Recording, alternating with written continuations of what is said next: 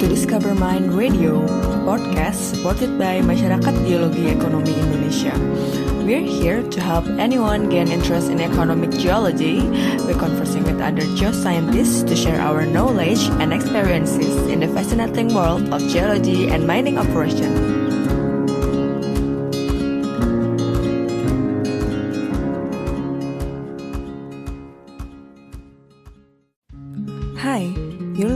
To DiscoverMine Radio. I'm your host Renanda, and we're going to talk about 50 years of mineral exploration and discovery in Indonesia with Theo van Leeuwen. Theo is an exploration geologist who came to Indonesia with Rio Tinto back in the 1970s. In 1994 and 2018, he published some work which summarized the mineral exploration and discovery in Indonesia. In this episode, Theo talks about his book, the booms and busts in the mineral explorations, and the key factors that contributed in the discovery of mineral deposits.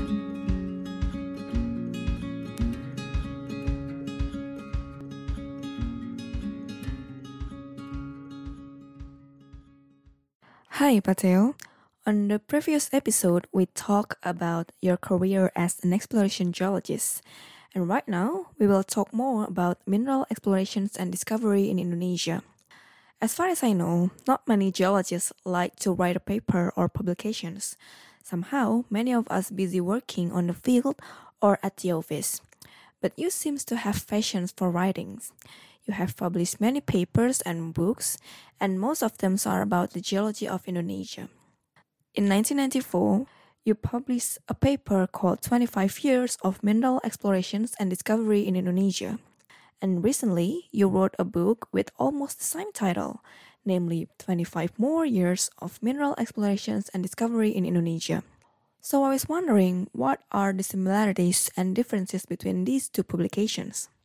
The 1994 paper was published in a special issue of the Journal of Geochemical Exploration of which I was one of the editors.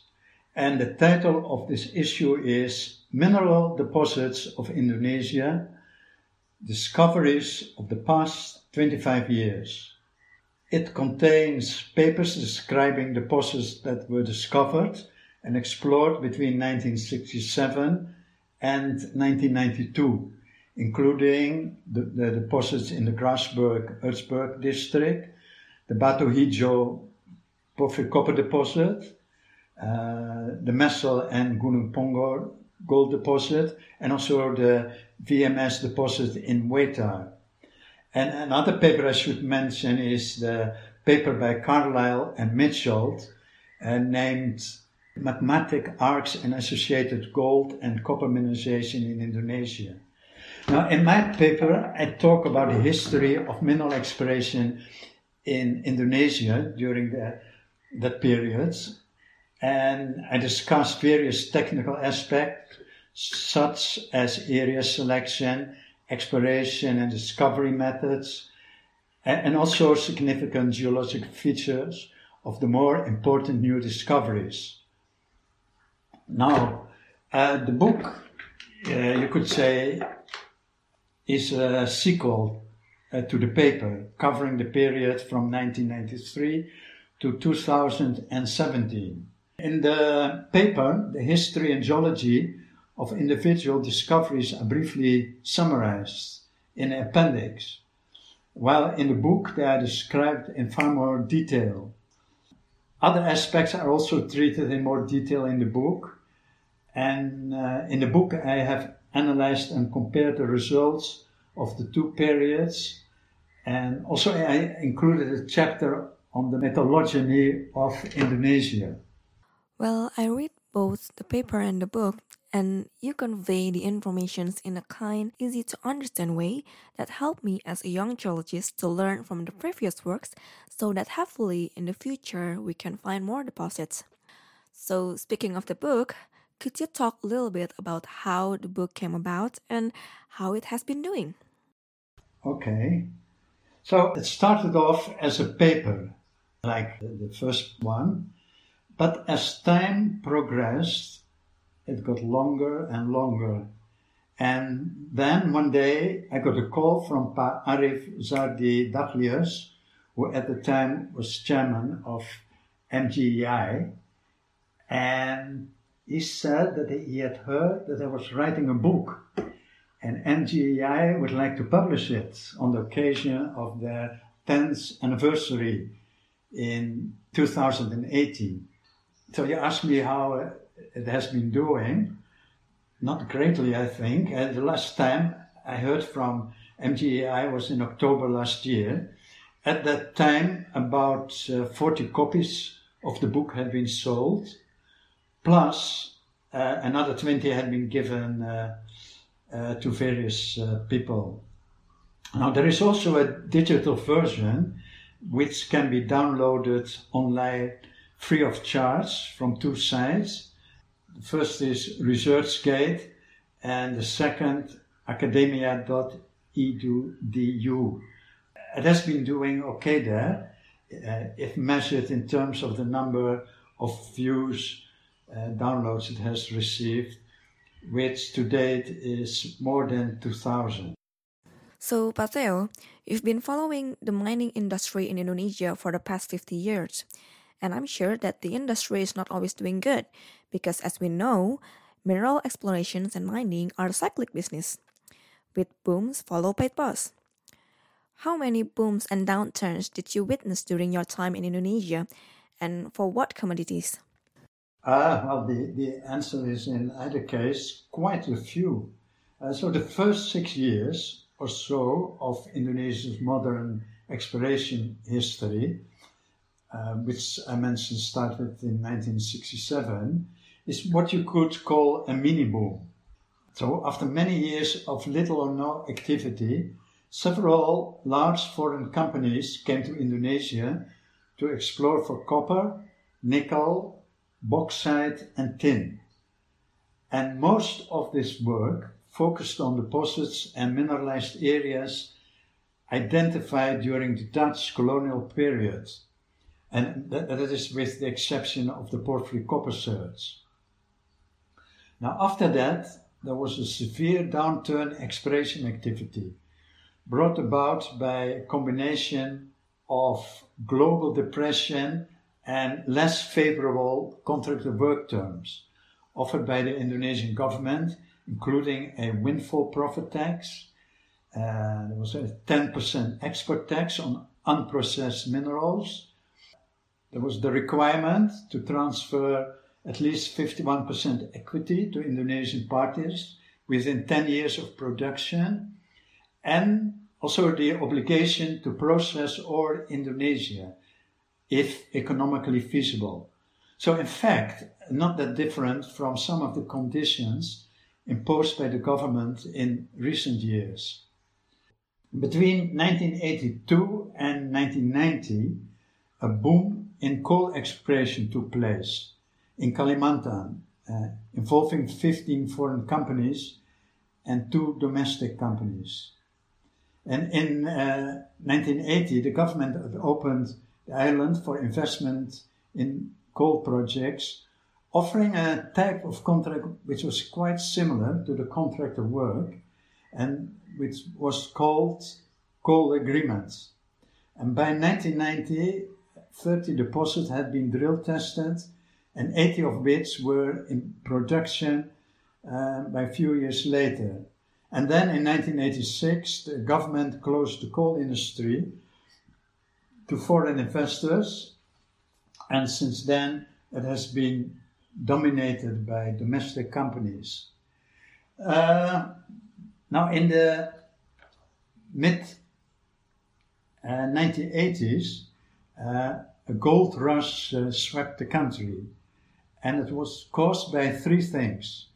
Uh, the first one, rapidly rising gold prices, and then there was the perception that Indonesia's gold potential was high, which in part was formed by the recent Kelian discovery. And the third reason was that uh, the government was offering far more favorable contract work terms. Now, this time, exploration was dominated not by large companies but by Australian junior companies. Uh, however, the boom was short-lived, uh, and, and the reason that was the combined effect of the October 1987 stock market crash and lower gold prices, uh, which significantly slowed exploration. By 1991, most of the smaller and some of the bigger companies had left Indonesia. And by that time, nine new discoveries had been made with a total resource of about uh, 150 tons of gold. So that is, uh, you could say, a fairly modest result.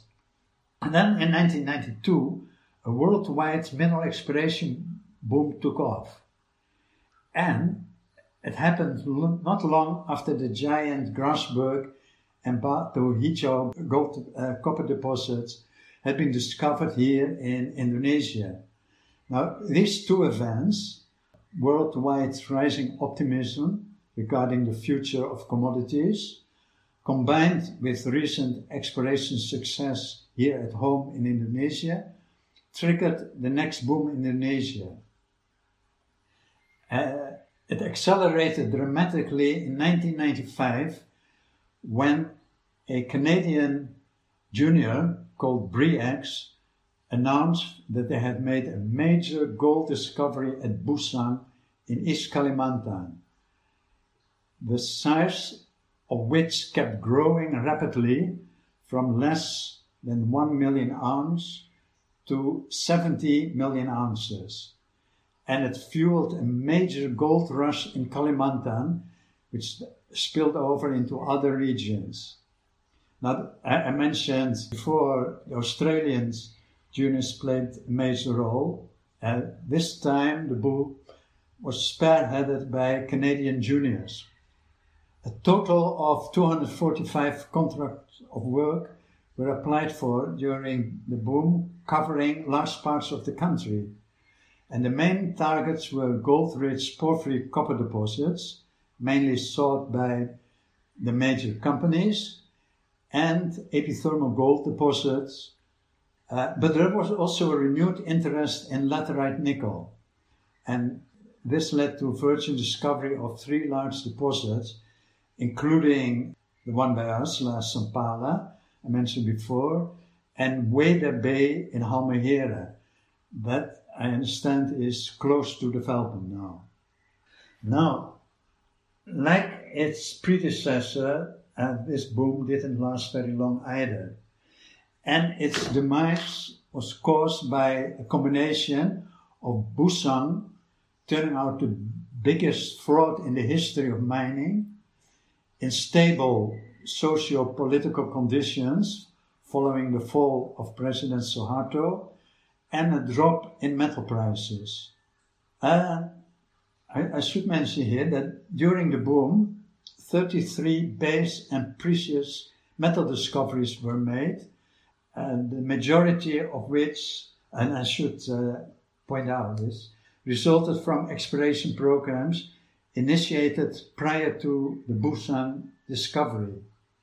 However, uh, there were some puzzling things in particular one, and that was the apparent absence of a surface gold anomaly. John Felderhoff, Bre-X vice president exploration, used to tout Busang as a lookalike Kelian. But at Kelian, there was a distinct gold in soil and surface rock anomaly. And Felderhoff's explanation was that at Busang, all the gold had been leached from the weathering zone. But uh, it was very hard to see how this could have happened because uh, none of the conditions that are needed for such a drastic leaching were not apparent at Busang.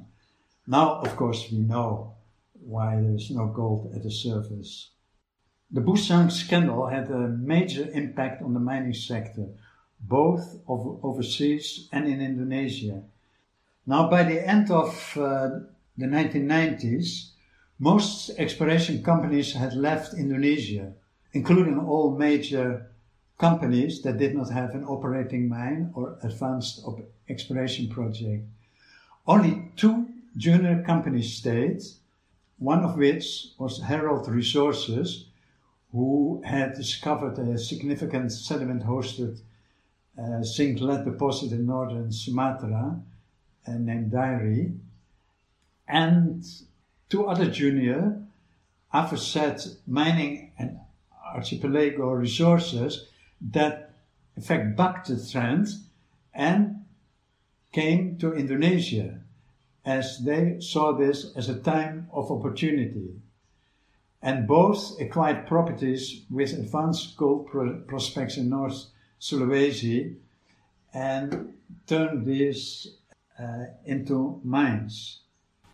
Now, while Indonesia's former mining industry was badly hit, artisanal mining flourished, uh, mainly for gold, zircon, tin, and coal. And also, it was uh, mainly illegal. In fact, it was one of the few sectors of Indonesia's economy that was booming at the time. And the main driver was economic hardship combined with relatively high commodity prices, in, and that is in rupiah terms, and lack of law and order facilitated their uh, illegal activities. And also, uh, because of that, conflicts between mining companies and local miners increased dramatically uh, during this period. In 2003, uh, exploration activities started to pick up again in many parts in the world, but uh, Indonesia lagged behind. And this can be attributed in part to the regulatory uncertainty caused by a number of measures taken by the government, uh, including introduction of fiscal decentralization and regional autonomy laws, which gave greater power to the regions. And also another factor was the long time it took to put a new mining law in place and related implementing regulations.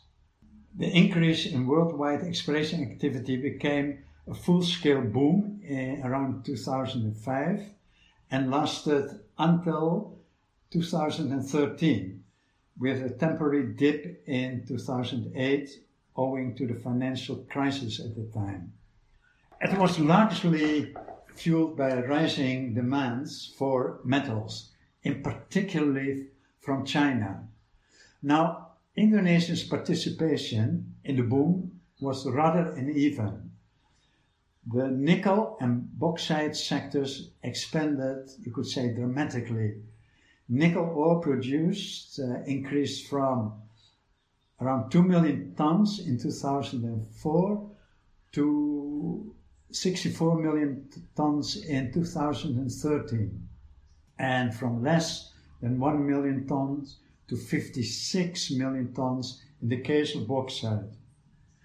There was also an increase in iron development, although that was more modest.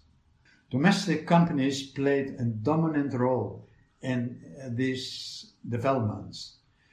Exploration of base and precious metals, on the other hand, was, was uh, far more subdued as it was more dependent on foreign companies, which, on the whole, showed little interest in doing exploration in Indonesia.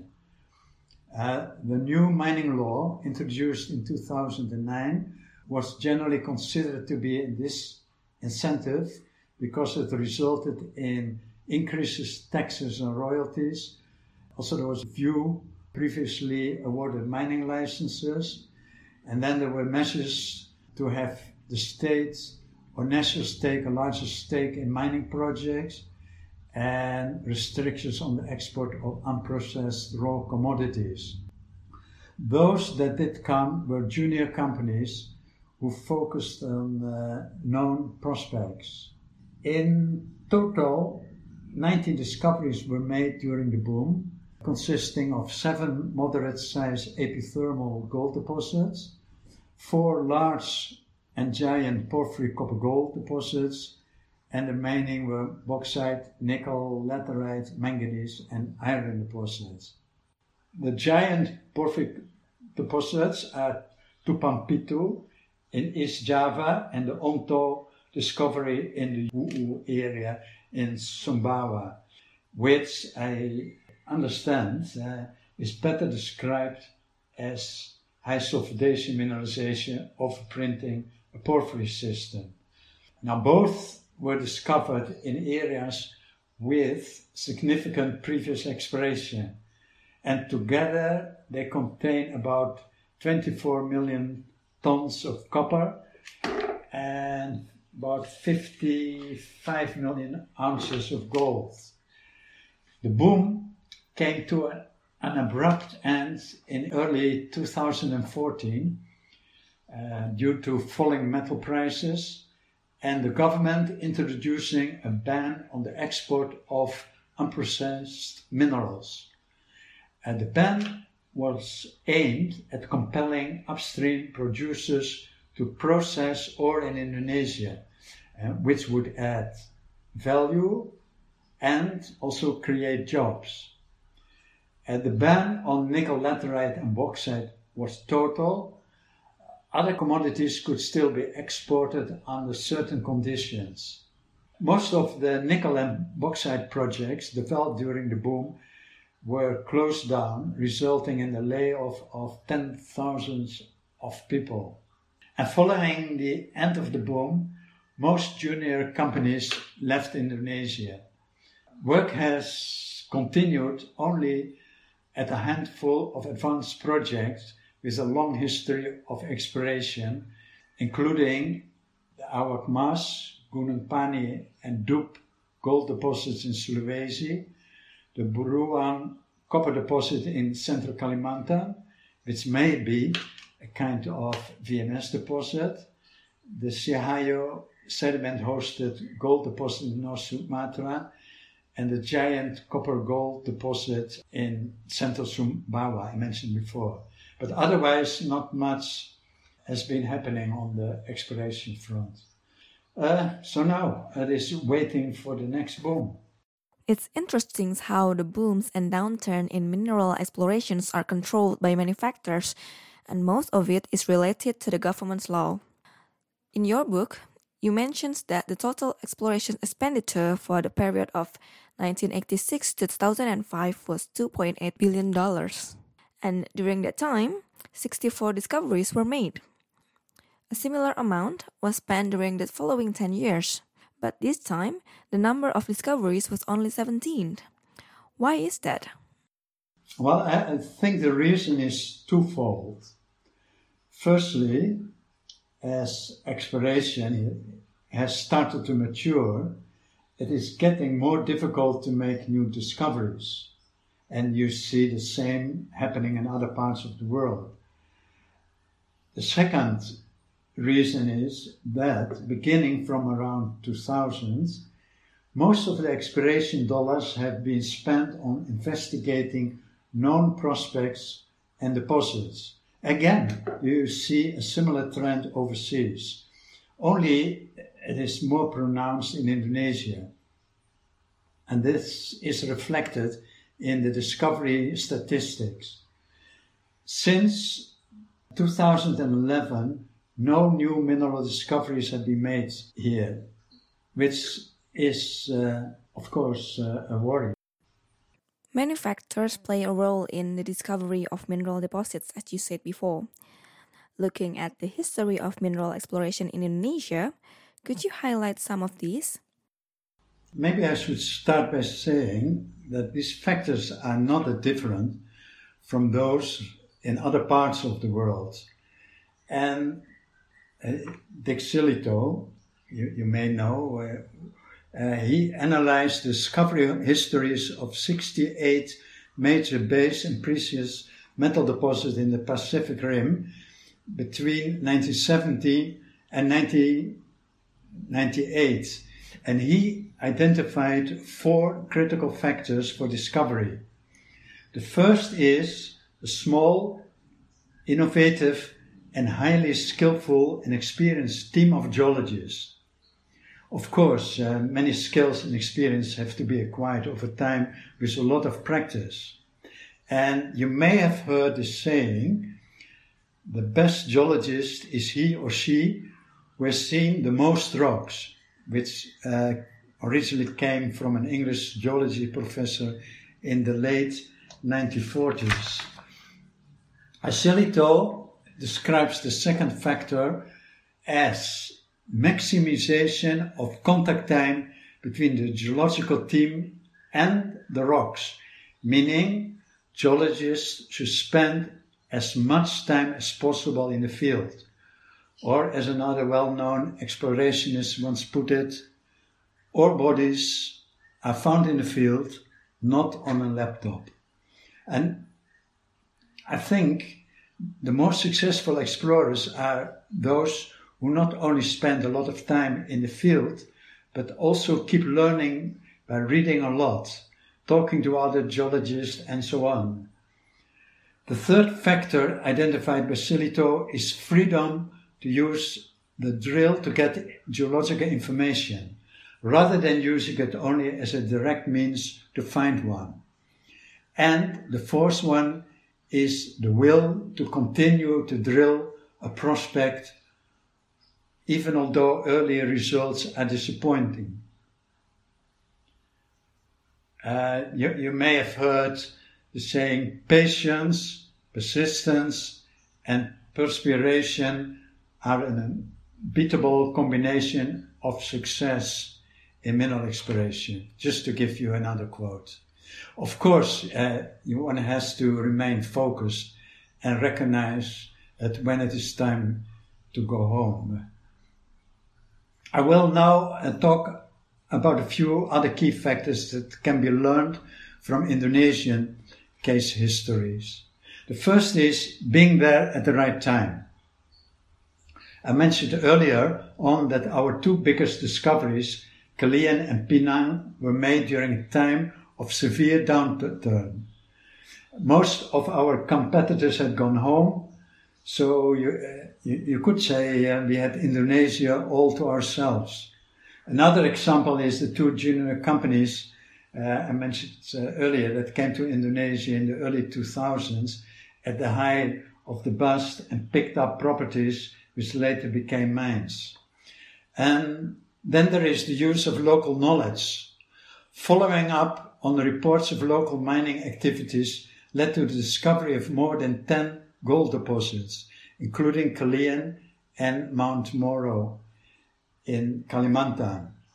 In the case of two major gold discoveries in Sulawesi, Mesel and Tokatindung, it was local field assistants who led the geologists to the discovery outcrop. And no geologists who would carry with them samples of mineralized rock and show them to local villages as a means of exploration. Now, another important one is, is serendipity, uh, which is defined as finding something of value when looking for something else. And that was a factor in the discovery of a number of deposits here in Indonesia. Uh, just to give a few examples, the Dairi sediment hosted lead zinc deposit in Sumatra, which was found during gold exploration. At the time, this type of deposit was not known to occur in Indonesia. Similarly, the discovery of the Lerokis and Kali Kuning gold copper VHMS deposit on Wetar Island was made during exploration that targeted a large disseminated gold deposit in a region not known before to contain VMS style of mineralization. And then there's Newmont discovery of the giant Batu Hijau and Elang porphyry copper deposits in Sumbawa, again while looking for gold. Uh, as I mentioned earlier, the discovery of Kelian also has an element of serendipity, namely the spotting of the old lady penning for gold in the Batanghari River which led to an exploration program for alluvial gold, uh, first in Sumatra and then subsequently expanded to Kalimantan. One of the places that was visited by our geologists was the Kelian River in East Kalimantan, where there had been a mini gold rush in the 1950s. They found that alluvial, the alluvials were rich in gold, but not amenable to dredging. However, they noted that the gold grains looked uh, quite different from those seen in other locations. They were much less flattened and rounded, some were very irregular or wire shaped, and from this they concluded that the primary source could not be that far away. And in fact, that turned out to be the case. So, good observation skills and the ability to recognize clues were some of other ingredients uh, in the discovery. And as a final and quite different example of serendipity, is the discovery of Ertsberg in Papua. In the late 1950s, a Dutch mining engineer uh, was carrying out a literature study of the nickel potential of what was then known as Irian Jaya when he came across a report by a guy called uh, Dozy, published in 1939 and since then long forgotten.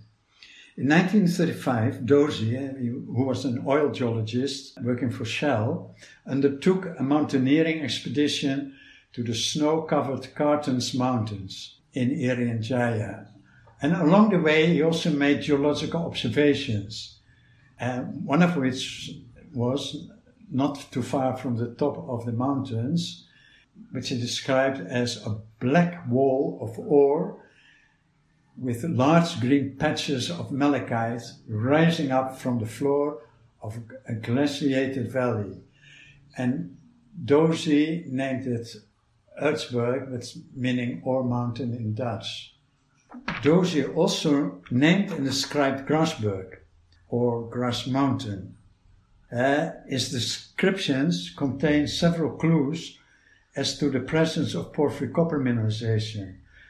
Now, there has been an ongoing debate among exploration geologists whether luck can play a role in making discoveries, with some arguing that you make your own luck.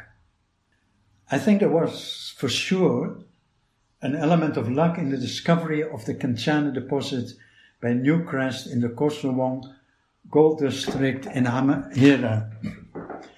Uh, at that time, the company had an operating gold mine uh, that was running out of ore and had embarked on an exploration program in the surrounding areas to find additional resources. One of the targets identified was a blank target at Kencana. The site of the initial drill hole was moved 50 meters because of access problems. And it was a direct hit, about 11 meters, averaging 22 grams per ton.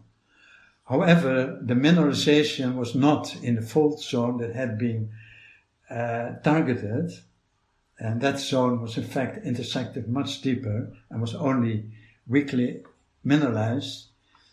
Instead, the mineralization occurred in a completely different structure, and it later turned out that had the hole not been moved, it would have completely missed the Kencana deposit, which has very sharp ore boundaries by just a few meters.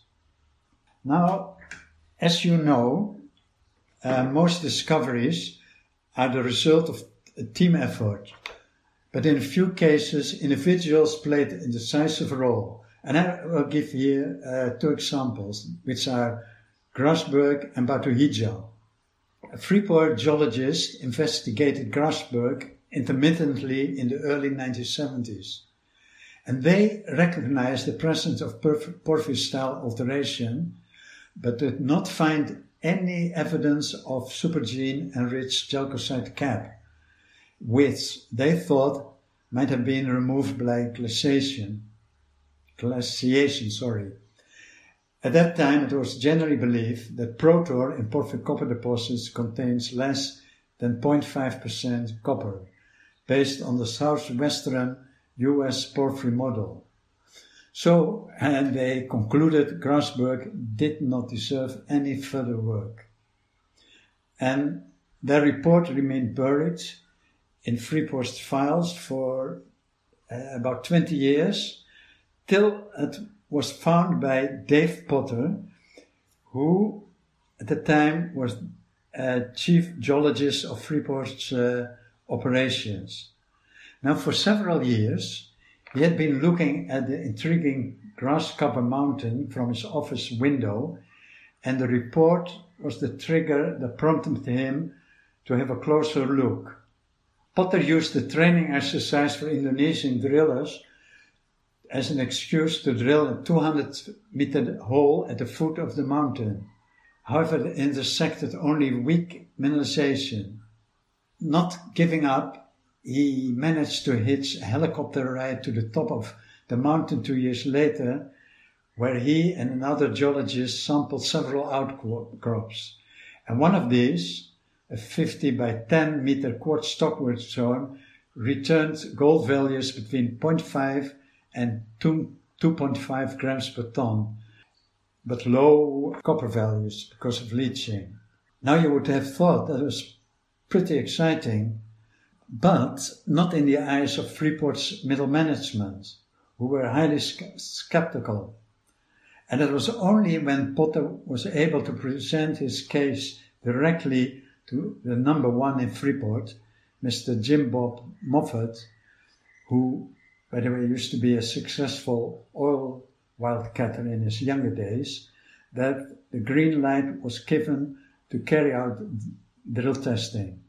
And the first hole intersected uh, 591 meters of 1.7% copper and 1.8 grams per ton gold. And you could say after that, Freeport never looked back. Uh, the story of the Batu Hijau discovery is equally interesting. And in my book, I call it last minute discovery. In 1987, Newmont initiated a regional BLEG and stream sediment sampling program in southern Lombok and west Sumbawa, which form part of the eastern Sunda Arc. Now, their target was a large epithermal gold deposit. At the time, Newmont geologists believed that because the islands in this part of the Sunda Arc were still in a constructional phase, and because of that, they were not deeply eroded enough to expose any porphyry copper deposit. And in fact, not long before that, several uh, articles had been published explaining why the Sunda Arc had very little potential for finding this type of mineralization. So the Newmont work generated 30 anomalies. The area now known as Elang emerged as the most promising target. It was anomalous in both gold and copper. Copper and silk values obtained during the follow-up sampling outlined a distinct anomaly covering several square kilometers. But not much attention was paid to this at the time, because of the reason I mentioned just now. Instead, the geologists focused on an area on the southern periphery of the copper anomaly which they thought had potential for bulk tonnage stockwork gold mineralization. It was tested with 20 shallow holes, which intersected only weak gold mineralization, and the work was stopped. An anomaly in the Sejorong River in the headwaters of which Batu Hijau is located was subsequently followed up. And again, with disappointed results. But in the course of sampling the, the catchment of this river, one of Newmont's geologists, the late Bob Burke, collected two cobbles of highly altered malachite stained diorite, which he recognized might be of porphyry affinity. As the creek with the mineralized float was not that anomalous in gold, it was not followed up at the time. And then, in late 1989, the project had reached a critical point, as no promising targets had been identified, and the project was about to be terminated. Now, a few days before his planned departure of the project, Bob Burke asked Brian Levet, who was in overall charge, whether he could get permission to follow up on the porphyry copper leads, as he believed that all possibilities for epithermal gold had been exhausted, and Levet, to his credit, readily agreed. Burke was able to trace the two mineralized cobbles back to exposures of pyrite quartz vein stockworking, uh, which displays greenish copper colors caused by coating of cupriferous travertine, and so hence the name Batu Hijau, meaning green rock.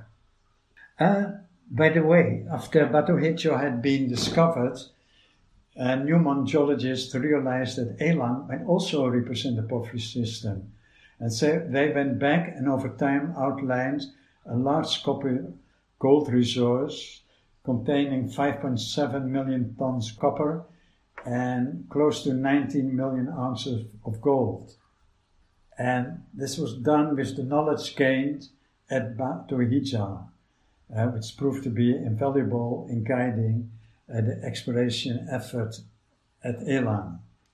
Now, both Dave Potter and Bob Burke fit the definition of a mineral discoverer given by the famous Australian geologist Haddon King. Namely, a mineral discoverer is somebody who makes observations, recognizes these for what they are or could be, and does something about it. And the latter point is vitally important. As Dave Potter once put it, the often heard opinion that geology speaks for itself is just not true. If you cannot communicate, meaning if you cannot sell your ideas, then your ideas will go nowhere. So, an important thing that emerges from these two examples and from some of other Indonesian case histories is the need to have, as they call it, a champion on the ground. I would like to end with one more factor, and that is going through old, long forgotten reports may lead to a discovery. I already mentioned two examples, Ertsberg and Grasberg, and one other example is the discovery of the Pinang coal deposits.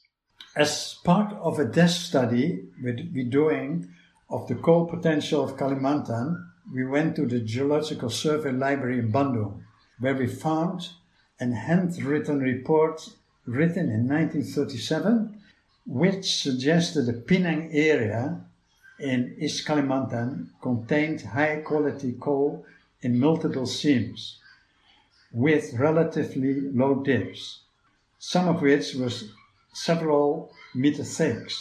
And the area had been mapped as Miocene.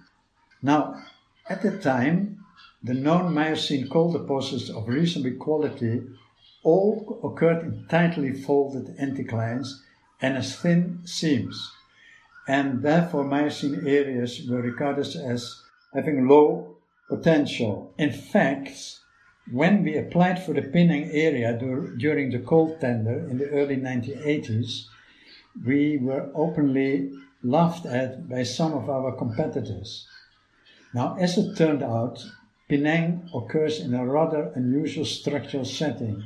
It has a dome like structure with a buried intrusive, the heat of which probably ameliorated the quality of the coal. So the Pinang discovery is also a good example of the fact that conventional wisdom and preconceived ideas are often wrong. This may be an impediment to discovery, and, and the belief that the Sunda arc has no copper potential is another good example. For example, the, the diamonds or whatever. I agree with you that good observation skill of the geologist is one of the most important factors that may lead to the mineral discovery. We should spend more time in the field then combine and process the data by using geological software that could help strengthen our interpretations. Over the past 50 years, a large amount of exploration has been carried out, including numerous regional surveys. Looking ahead, do you think there is still a role for greenfield explorations in Indonesia? Or should companies use data collected in the past to generate targets that can be tested straight away by using soil sampling, drilling, etc.? Well, uh, I think there is not only scope for, but also a need for grassroots, or if you like, early greenfields exploration in Indonesia, especially for base and precious metals.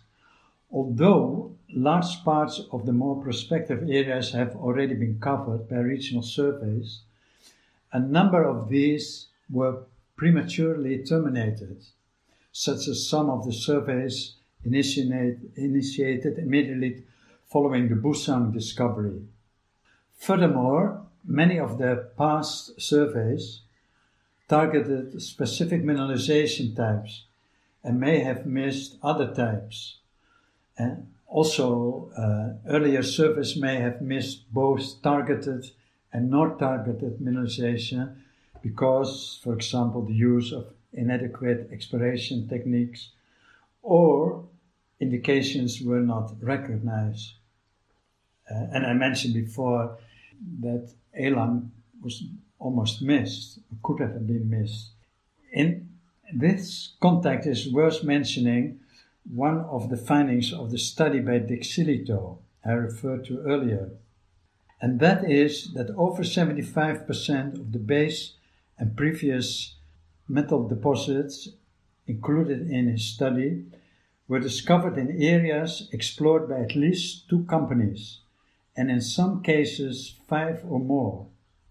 Another factor I should mention is that our knowledge of the geology of many regions is much better than, say, 20 to 30, 20 to 30 years ago when those surveys were undertaken. The other strategy you mentioned, generating targets, can be tested straight away by reviewing historical databases is it is of course less risky and therefore would appear to be the preferred option.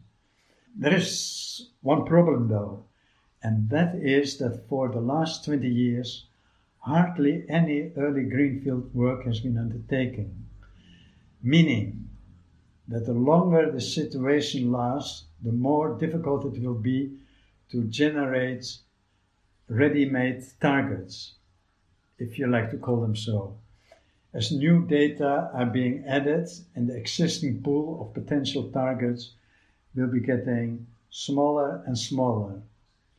And that is why I said there is a need for more grassroots early greenfield surveys to prevent the decline of Indonesia's mining industry in the longer term. In either case, yeah, whether you plan to undertake grassroots exploration or more advanced exploration of existing targets, the first step is a thorough review of historical databases, including unpublished internal company reports and the reports submitted to the government. How to find this information is an interesting topic in itself. Well, most of the explorations carried out now is exploring the existing targets or brownfield explorations, where the target is going deeper, hard to find, and costs a lot of money because the only way to test it is by drilling deeper. Like you said earlier, try to review the previous data because every geologist is having a different perspective, and maybe we could see something that has been missed before. So let's jump to the next questions. Alluvial diamonds have been mined in Kalimantan for more than a thousand years, mostly by artisanal miners. Over the years, many attempts have been made to find their primary source, and all of which have failed. Could you tell us a little bit about these activities and whether you think the primary source will be ever found? Um, well, I, I, I, think the Kalimantan diamonds are a fascinating subject. Uh, one, because of their long history of mining and the enigmatic origin. So, as you mentioned, uh, we still don't know where they come from. Uh, over the years, they have attracted the attention not only of mining companies, but also of the scientific community. Kalimantan is the second oldest diamond producer in the world, uh, after India, that is.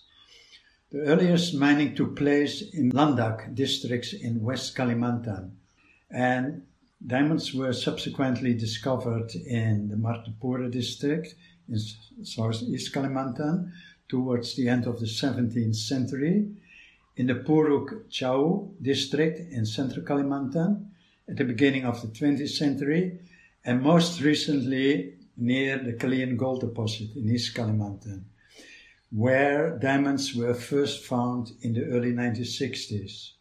The Martapura district is the only of these four districts where the alluvial deposits have been exploited on a larger scale by mining companies. Now, the diamonds occur in quaternary to recent river gravels, Mio-Pliocene paleoalluvials, and Eocene and Cretaceous conglomerates. They're mostly small, ranging between 0.1 to 2 carats, and predominantly of gem quality. Largest ones have been occasionally found too. Uh, the largest and most famous one is the pink diamond called Trisakti, weighing close to 167 carats, which was found in 1965 in the Martapura district. Now, soon afterwards, a delegation of diamond diggers and local officials flew to Jakarta to show the diamonds to President Sukarno as it so happens, on the same day the stone was found, a coup against the government had been uncovered. So the president had more important things to do.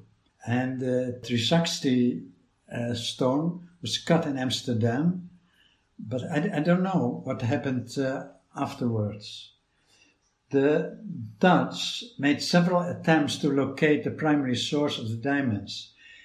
In 1930, they found a small uh, ultramafic breccia at Pamali in the Martapura district, located in the Meratus Mountains, from which 12 small diamonds were recovered. The Meratus Mountains are underlain by a complex with large peridotite masses and uh, the Pamali breccia was subsequently often cited as an example of a diamondiferous intrusive peridotite formed in a mobile setting. However, in the late 1980s, it was shown to be a sedimentary breccia instead. Renewed efforts to locate the primary source of the Kalimantan diamonds took intermittently place between 1972 and 2000 involving about 10 companies, including also Rio Tinto. Most of the work was done in the Puruk Cahu and Martapura districts, in some cases as part of gold exploration programs. The surveys all came up empty handed, but in fact there were, has been no shortage of hypotheses to explain the original of the alluvial diamonds. And these can be divided broadly into two groups. One, the diamonds were formed in Kalimantan itself, and two, they came from somewhere else. Proponents of the former theory suggest the diamonds are associated with kimberlites or lamproite pipes, pipes or dikes, or possible another type of alkaline intrusions that originated in the mantle underlying continental crust in the southwest part of the island. Another idea is that they were generated in the Meratus region either in a subduction zone or were formed in the mantle and brought to surface in an obducted peridotite slice. So now uh, those who favor a source area outside Kalimantan have suggested that they were transported by rivers from somewhere in Eurasia or by one or more continental fragments that drifted from Western Australia in Jurassic and arrived at the Sundaland margin in the Cretaceous. In the latter scenario, the diamonds were transported either in alluvial deposits and or in kimberlite or lamproite pipes. Now, you asked, will the primary source ever be found? If the diamonds were formed somewhere outside Kalimantan and arrived there as alluvial deposits, as some people suggest, obviously not. But even if they were formed within Kalimantan, it requires that their host intrusions have not been eroded away and or are buried beneath a thick pile of Cenozoic sediments, both of which are distinct possibilities in view of Kalimantan's tectonic history. Furthermore, to find the primary source would of course require more exploration. The two methods commonly used in exploration for primary diamonds are stream sediment sampling to look for indicator minerals and airborne magnetics. Both methods were used by past explorers in Kalimantan, but as I will explain, both have drawbacks when applied here.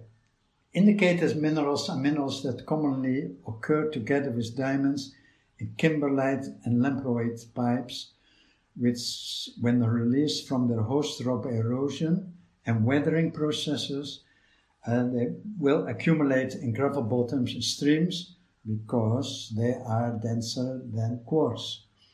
Now, they include garnet, chromites, ilmenite, and zircon of a specific chemical composition. Most have a distinctive color, such as red pyrope garnet and bright green chrome diopside.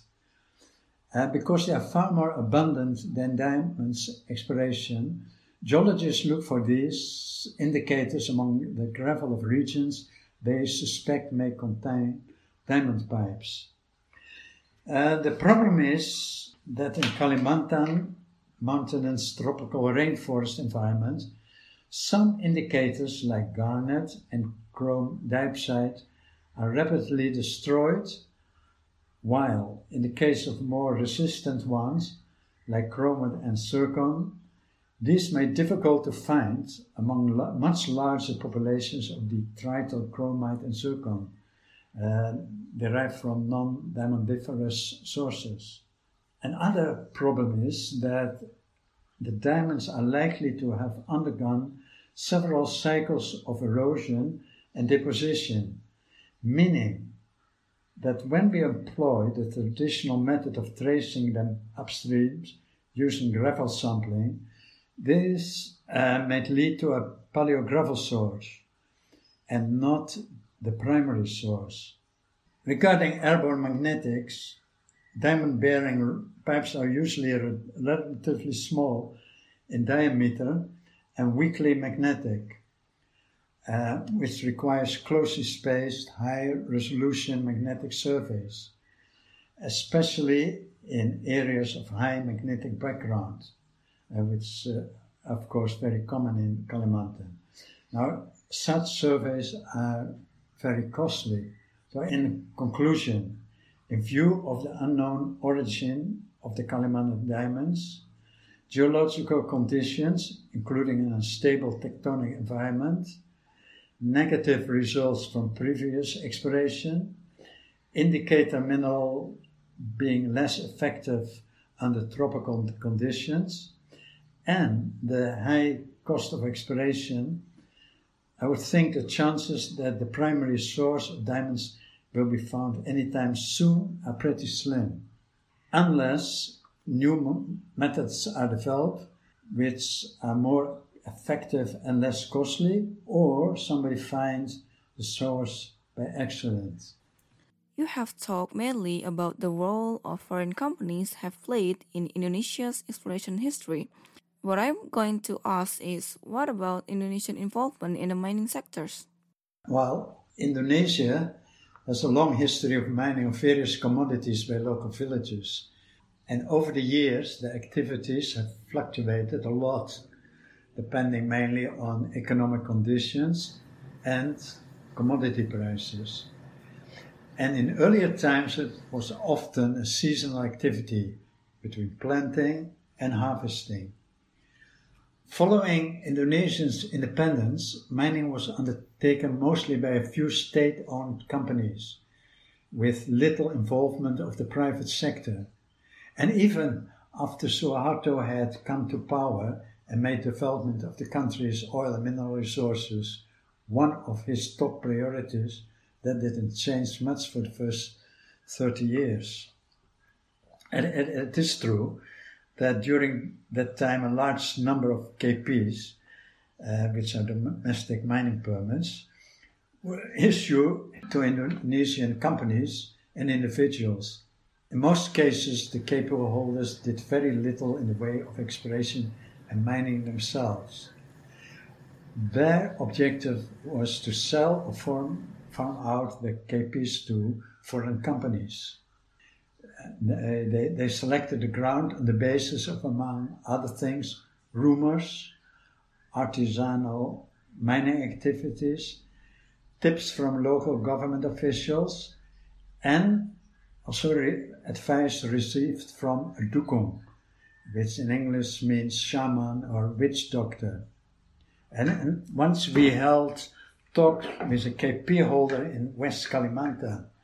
I explained to him that Rio Tinto had a team of highly experienced geologists, to which he uh, replied, I don't need your geologists, all I need is your money. I have my own geomagician, uh, meaning his own dukun. Uh, so the most famous KP holder was a man called Jusuf Merukh. He was a politician turned businessman and a close Suharto ally. In the early Suharto years, he acquired over 500 KPs and became known as the king of KPs. Later, when it became mandatory for contractor works to have a local shareholder, he became a partner in quite a few projects such as uh, Newmont's Mesel and Batu Hijau mines, the original Busang contract, and the Lebong Tandai gold mine. The last time he made a big splash in the news was in 2009 when he announced his company had found copper gold deposit on Lembata island, also known as Lomblen, which is a small island east of Flores in the Banda Arc. And it supposedly contained 136 billion pounds of copper and 80 million ounces of gold and would need 17 billion dollars to develop. Nothing has been heard of it since, and Jusuf Merukh is no longer with us. So, for a long time, Indonesian individuals and companies acted mostly as brokers and silent partners. The situation began to change in the mid 1990s, which, when I already mentioned that the coal sector became uh, close to foreign investors, and domestic companies became a significant force, starting from around uh, I think 2005 including some big business conglomerates. Besides coal, uh, most focused on nickel, laterite, and bauxite, as I already mentioned. And the focus on coal, nickel, and bauxite was driven by three main factors. Firstly, previous exploration by foreign companies and the state mining company Aneka Tambang had already outlined vast resources of all three commodities. Secondly, high prices made them attractive targets. And thirdly, in most cases, the deposits were amenable to open pit mining, which did not require long uh, lead time. Now, one of the major players is the Harita Group, whose first involvement in the mining sector was as a 10% shareholder in Kelian. Some Indonesian companies got involved in copper and gold mining by acquiring projects owned by both large and junior foreign companies who wanted to get out mainly because of the unfavorable investment climate. Examples include Newmont's project in Sumbawa, the Martabe gold mine in Sumatra, and most recently, Newcrest gold projects in Halmahera.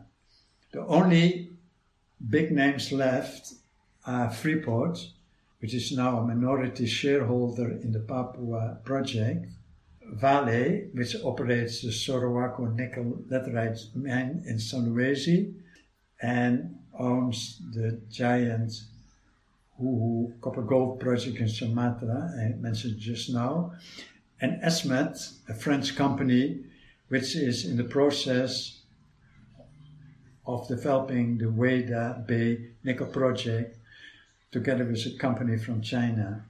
The few junior companies that are still here are involved in the advanced gold project I mentioned earlier on.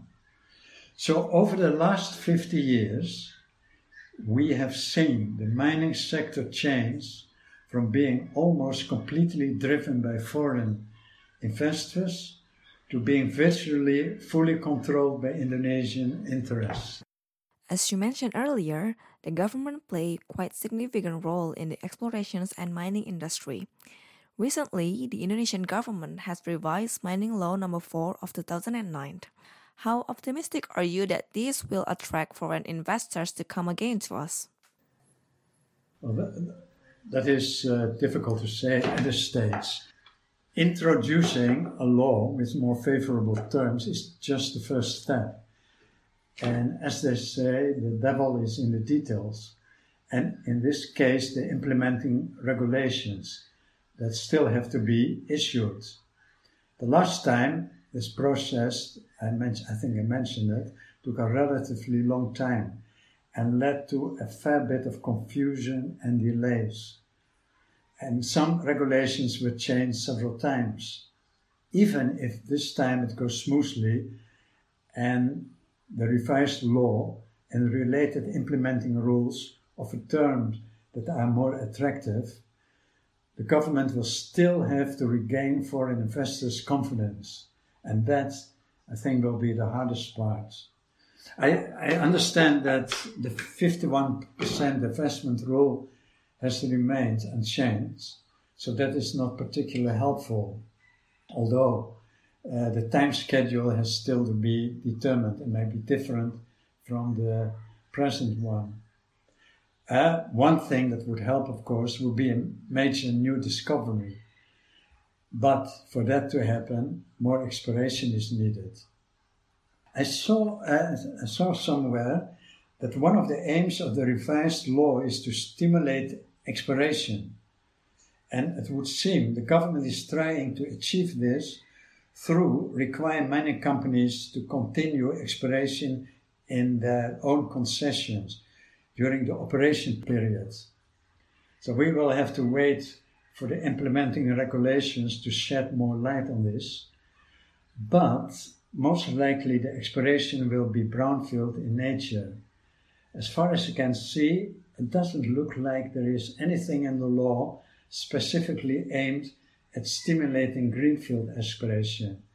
And furthermore, the tender system has been retained and I heard that fees related to the tendering may even be higher than they are now.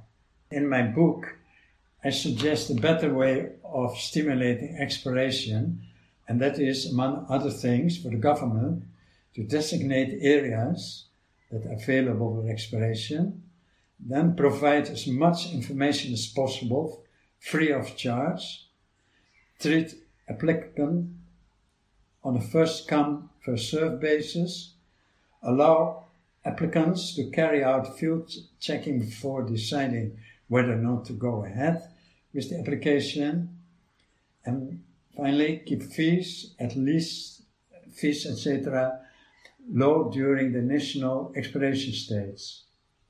And to be accepted, applicants should, of course, have the necessary technical and financial capabilities. And during the exploration, be subjected to rigorous performance orders. So, uh, going back to your question, whether the revised law will attract foreign investment, the short answer is time will tell. Now, I would like to end this podcast with wishing everybody well in these difficult times and with expressing the hope that in the next 25 years, plenty of new discoveries will be made. We're at the end of the conversations. Thank you very much for your time, Pak Theo. It's very nice to talk to you. And good luck on your book and your next projects. We're looking forward to reading your book. Have a good day, Pak. You too. So, if anyone interested in getting the book 25 More Years of Mineral Exploration and Discovery in Indonesia by Theo van Leeuwen, you can contact the Secretariat of MGI through emails and link to Ibu Dian Marlina. She will help you with the details, or you can directly come to the MGI office in Soho Pancoran, Jakarta. Thank you for listening to DiscoverMine Radio. Please send your support and reviews to discovermineradio at gmail.com. See you on the next episode. Bye!